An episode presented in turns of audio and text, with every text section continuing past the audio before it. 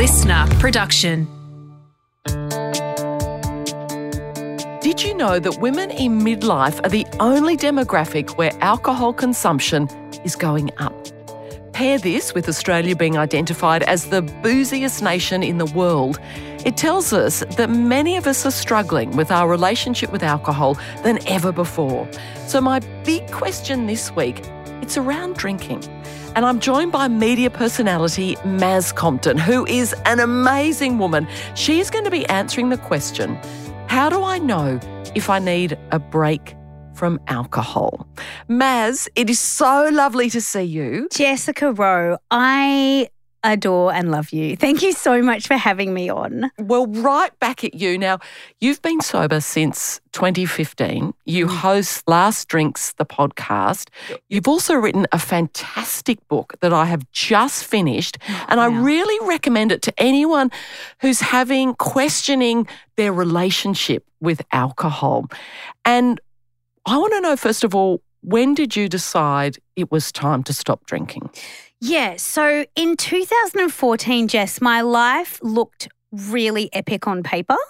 Um, I was hosting the National Drive show on the radio, so really ticking some career goals. I'd met my dreamy future husband that year. I was earning money. I had loads of shoes, like anything a gal could want. But I was drinking every single day. And I wasn't drinking every single day consciously in the sense that I didn't realize I was doing it until I kind of got through a few weeks and I was like, hang on a second, I think I've had a bottle of wine every day. And it was stuff like, oh, but I had that event to go to, or I had to host an extra little bit of a thing, or my friend had a birthday party and then there was a barbecue the next day. So when I realized that I was drinking all the time, I started asking myself questions like, well, could I go to my friend's party and not drink? And the answer I came up with was no. I didn't feel like I could exist in my life that I was loving, that I created for myself with all of my talent and choices. And from the outside, the thing is, your life was amazing. It was amazing. It was shiny and wonderful, and everything that you'd ever hoped for, you worked so hard to have, you were having on the outside. That's right. But there was this undertone of alcohol at everything. And it wasn't leaving Las Vegas. And this is, I think, something that I really want to just bust the stigma on is that you don't need to reassess your relationship with alcohol when you hit rock bottom. You don't need to wait for a catastrophic event or for somebody to pull you up and have a family intervention. If you can ask yourself a question, which is, Am I comfortable with my relationship with alcohol? And the answer is, Well, probably not. Then that's when you need to maybe have a reframe. So, firstly, it's about assessing. And the assessment bit comes down to, Am I good with how I'm going? Like, am I showing up for everybody the best way that I can? Or am I using alcohol as a multi tool of coping with some of the big life stuff that I'm actually not dealing with properly? It's very layered sobriety. That would be that first layer of just that sober curiosity. Am I okay? Am I drinking too much? When I do drink, am I going a bit too far? And if the answers around those things are like, yeah, not feeling super comfortable, drinking a little bit too much and a little bit too often, then you can tap into, you know, looking at reframing your relationship. That term sober curiosity, I think, is a great one. Mm. To me, it's positive. It's reframing the question around, oh my God, am I an alcoholic? Exactly. Because that's scary for people. And, and also you think, oh no, no, no, I'm not. I don't want to go down that path. Well, that's exactly what happened to me, Jess. So, in that year where, you know, life was great on paper and doing all the things, and I think drinking just to cope with the bigness of it all, I actually Googled, Am I an alcoholic? And it was not a helpful Google search at all. And what was so confusing for me is when I read, I guess, the medical definition of alcoholic, that wasn't me.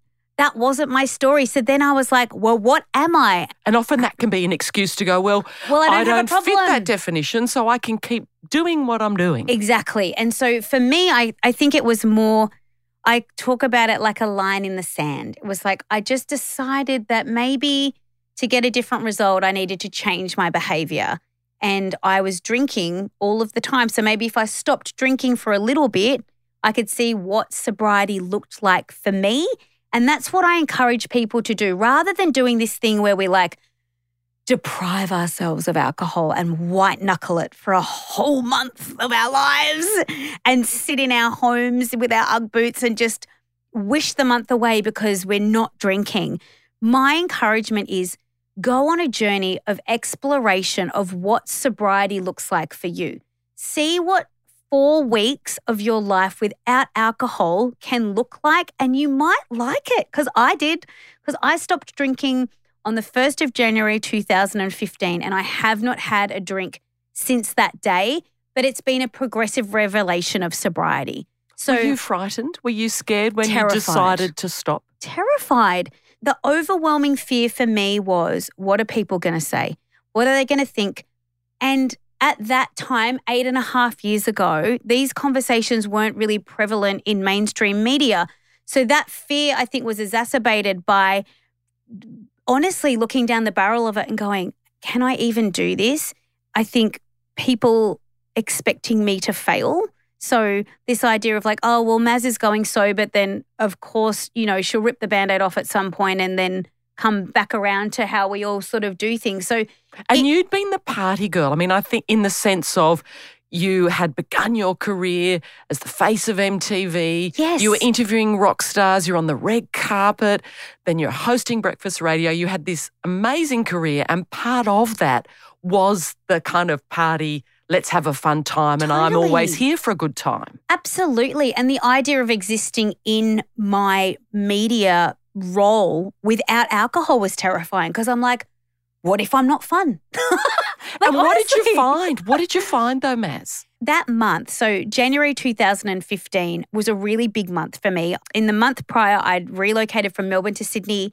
I'd taken a new job in Sydney radio. I was doing the breakfast show that I had really spent most of my career working towards. Manifesting. So, tick, tick, check.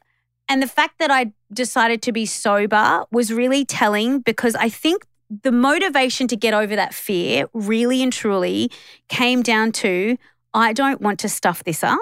And if I keep drinking at the rate that I am, I can see it going down a road that's not sustainable, especially doing breakfast radio. So I think the timing of it all was quite amazing.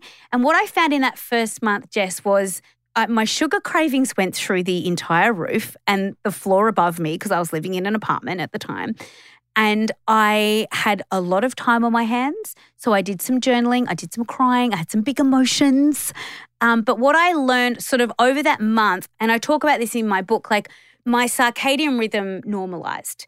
So where I had been running on caffeine and adrenaline and imposter syndrome and alcohol, like that whole combin that mix, when I took out the alcohol, everything seemed to level out and I felt like I had some breathing space and I had some more time on my hands to actually care for myself. So my self-compassion by the end of those few weeks and in turn months really was something very new that I discovered about myself. And a couple of things there that strike a chord, I think, about imposter syndrome that impacts so many of us, mm. especially mm. women, that yeah. we always have a sense of, oh, what, what if they uncover who I really, really am? am.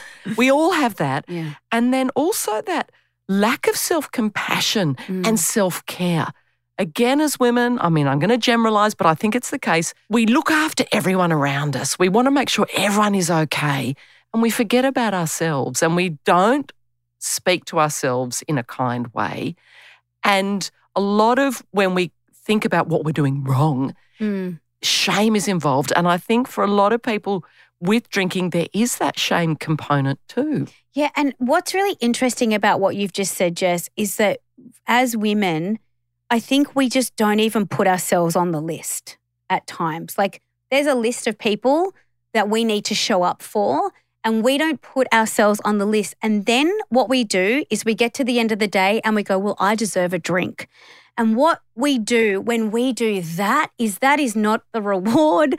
That, that's not self care. That's not self care uh, even though it feels like alcohol is such a liar because it tells us this story that we deserve it, it tells us a story that it's going to help us relax. It's going to help us take the pressure off. It's going to let you let your hair down.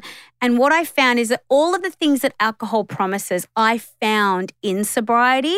And so sobriety actually is the greatest act of self care you can do, even though it feels really scary at first. And I don't want to pretend that it wasn't difficult because it was hard. It is hard but eventually it becomes the new normal like anything that you're learning it's a skill and and i'm really i'm an expert at it now because i've had eight and a half years in the seat of sobriety but you've got to practice it like how we practice those rituals of socializing with alcohol you can and this is what the book is about too is empowering people to like try it try socializing without alcohol and then learn that skill. And then that's something that you can take into a social situation with you and not feel so completely weird and uncomfortable.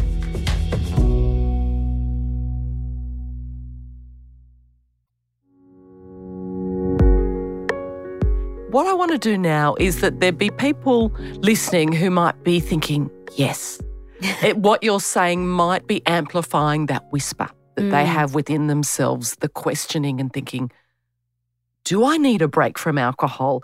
What are some simple ways that you could say, tap into this? Or maybe if you're feeling like this, mm. have that break? So, the big one for me is the, I call them the invisible boundaries. So, if you talk about your relationship with alcohol and you use this kind of terminology where you go, oh, I had a big weekend, but I wasn't as wasted as that person. So comparing your behavior to somebody else.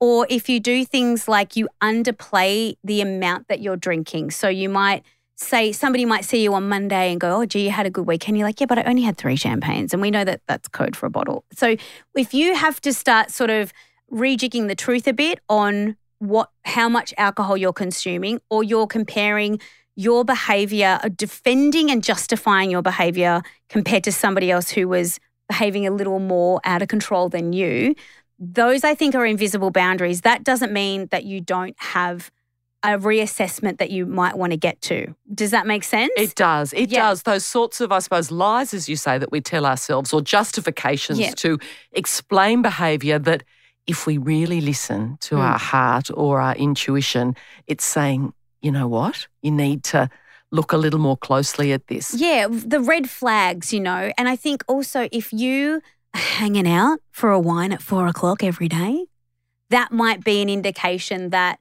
you're hanging out for something that's going to change the neurotransmitters in your brain. It's going to augment your reality. So you're not going to deal with some stuff that's on your very full plate. And so, um, like I said, that you know, alcohol is this big dirty liar, and I think I, any of those things are showing up for people. That is definitely a place where you can then go, okay, a reassessment's on the cards. Now, when it comes to the reassessment, I know some people will go, what if I just cut back? What if I just drink on the weekends? What if I just try and moderate? So, what I tell people to do is Tell me about your relationship with alcohol like it's a person. Now, if you can personify alcohol, then all of a sudden we're having a different conversation. So let's say it's Jerry. And if I was to explain my relationship with alcohol to you like it was a person in 2014, this is how it would sound. Uh, I hang out with Jerry every day, but every time I hang out with Jerry, I feel like utter crap. Um, Jerry makes me feel ill. Jerry makes me wake up at 3 a.m. with anxiety. And all of a sudden, you, you start going, it's toxic. It's a toxic person, relationship, isn't it? person is no good for you. You should have a break. You wouldn't say to me, why don't you just hang out with Jerry on the weekends and see how that goes for you? So I think it's a really powerful tool that I get people to do in the book. But when you personify your relationship with alcohol and give it um, a personality, then it's an easier thing to take a break from. So then you've got full permission to go, well, this is toxic. I'm going to have a complete break for a month or two or three or whatever it's like. And then I'm going to come back to that relationship and see if it's something I want to continue down the road with or if I want to cut it out of my life forever, which you would do with a toxic person or a relationship that's having, you know, a profoundly negative impact on your life. And these are, I think, very practical, doable steps for people. What about though, because alcohol is so a part of our lives, Mm. of celebrations, of if you're sad, if you know you're getting together, marking whatever occasion, and there is that issue of people saying, "Oh, why aren't you drinking?" or Mm. what are some things? Because a lot of people gave you a hard time at the beginning, Ugh, didn't they? So not helpful. no. So, my biggest bit of advice is to equip yourself with a really articulate, sober response.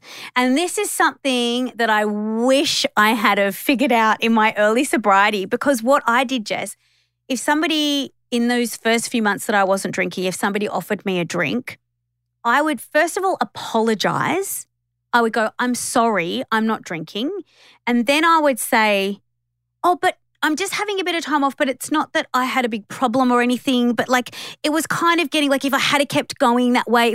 And I You're just over explaining. like verbal vomited at these poor people, and all they wanted to do was buy me a drink. Again, it was part of the justification of like, I'm okay, guys, but I'm not drinking. So I tell people, figure out like a one sentence mic drop, right?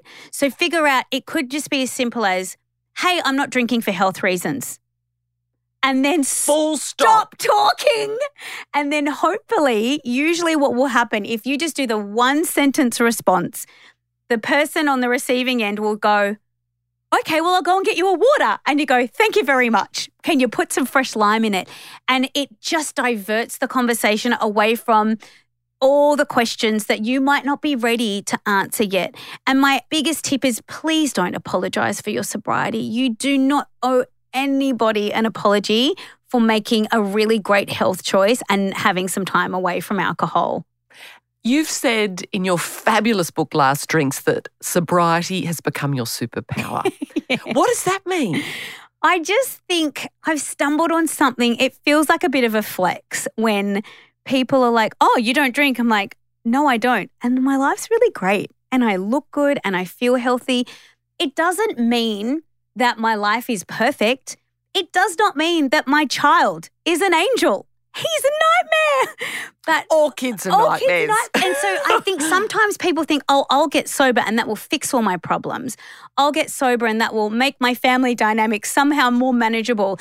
I don't think it does that. But what sobriety does is it gives you a clear head and the capacity to do life really, really well. And that's why I think it's a superpower because there's been some really big stuff happen, especially in my last 18 months. But being sober has meant I have dealt with it instead of just trying to cope or I've- numb, numb or yourself. numb or run away and escape from it. I've really come at it um, with a clear head and with an intention of I'm going to see this through and I'm going to do it well. well, Maz, you are a superhero. you Thank really are. Jess. This beautiful book that you've written, you open yourself up in the most vulnerable, extraordinary way that helps so many of us. So I Thank thank, you. you. for that. And what I love too about your book is that it's practical. You go through those first 30 days, what you can do, these particular tasks that you could set yourself to get through each day. And I think all of us need that. And you're just a darling. So thank you. Thank you. You're amazing. And I really appreciate this. So thank you very much. Isn't there so much to think about in that chat with Maz? I know it's made me think about doing some things differently in my life. Let me know what you think about it. Send me a DM. Hop into my Instagram because you know how much I love to hear from you. It really means so much to Nic, my wonderful leopard lady producer, and I to know the impact that our podcasts are having on you because you know what? they have a big impact on us. We learn something every record. Maz's latest book, Last Drinks How to Drink Less and Be Your Best, is a personal and very practical guide to sobriety, offering advice, tips, and inspiration if you're looking to redefine your relationship with alcohol and improve your health, relationships, and quality of life. And you know what I love about the book? It's not preachy, it's not judgmental, but it does make you think and give you some really good, useful tools to shift the way you think. So don't be afraid, consider it, and have a go. Now, I'll be back next week with another beautiful big conversation with one of my guests. And if you love this chat with Maz, I reckon you will love my chat with Keith Urban.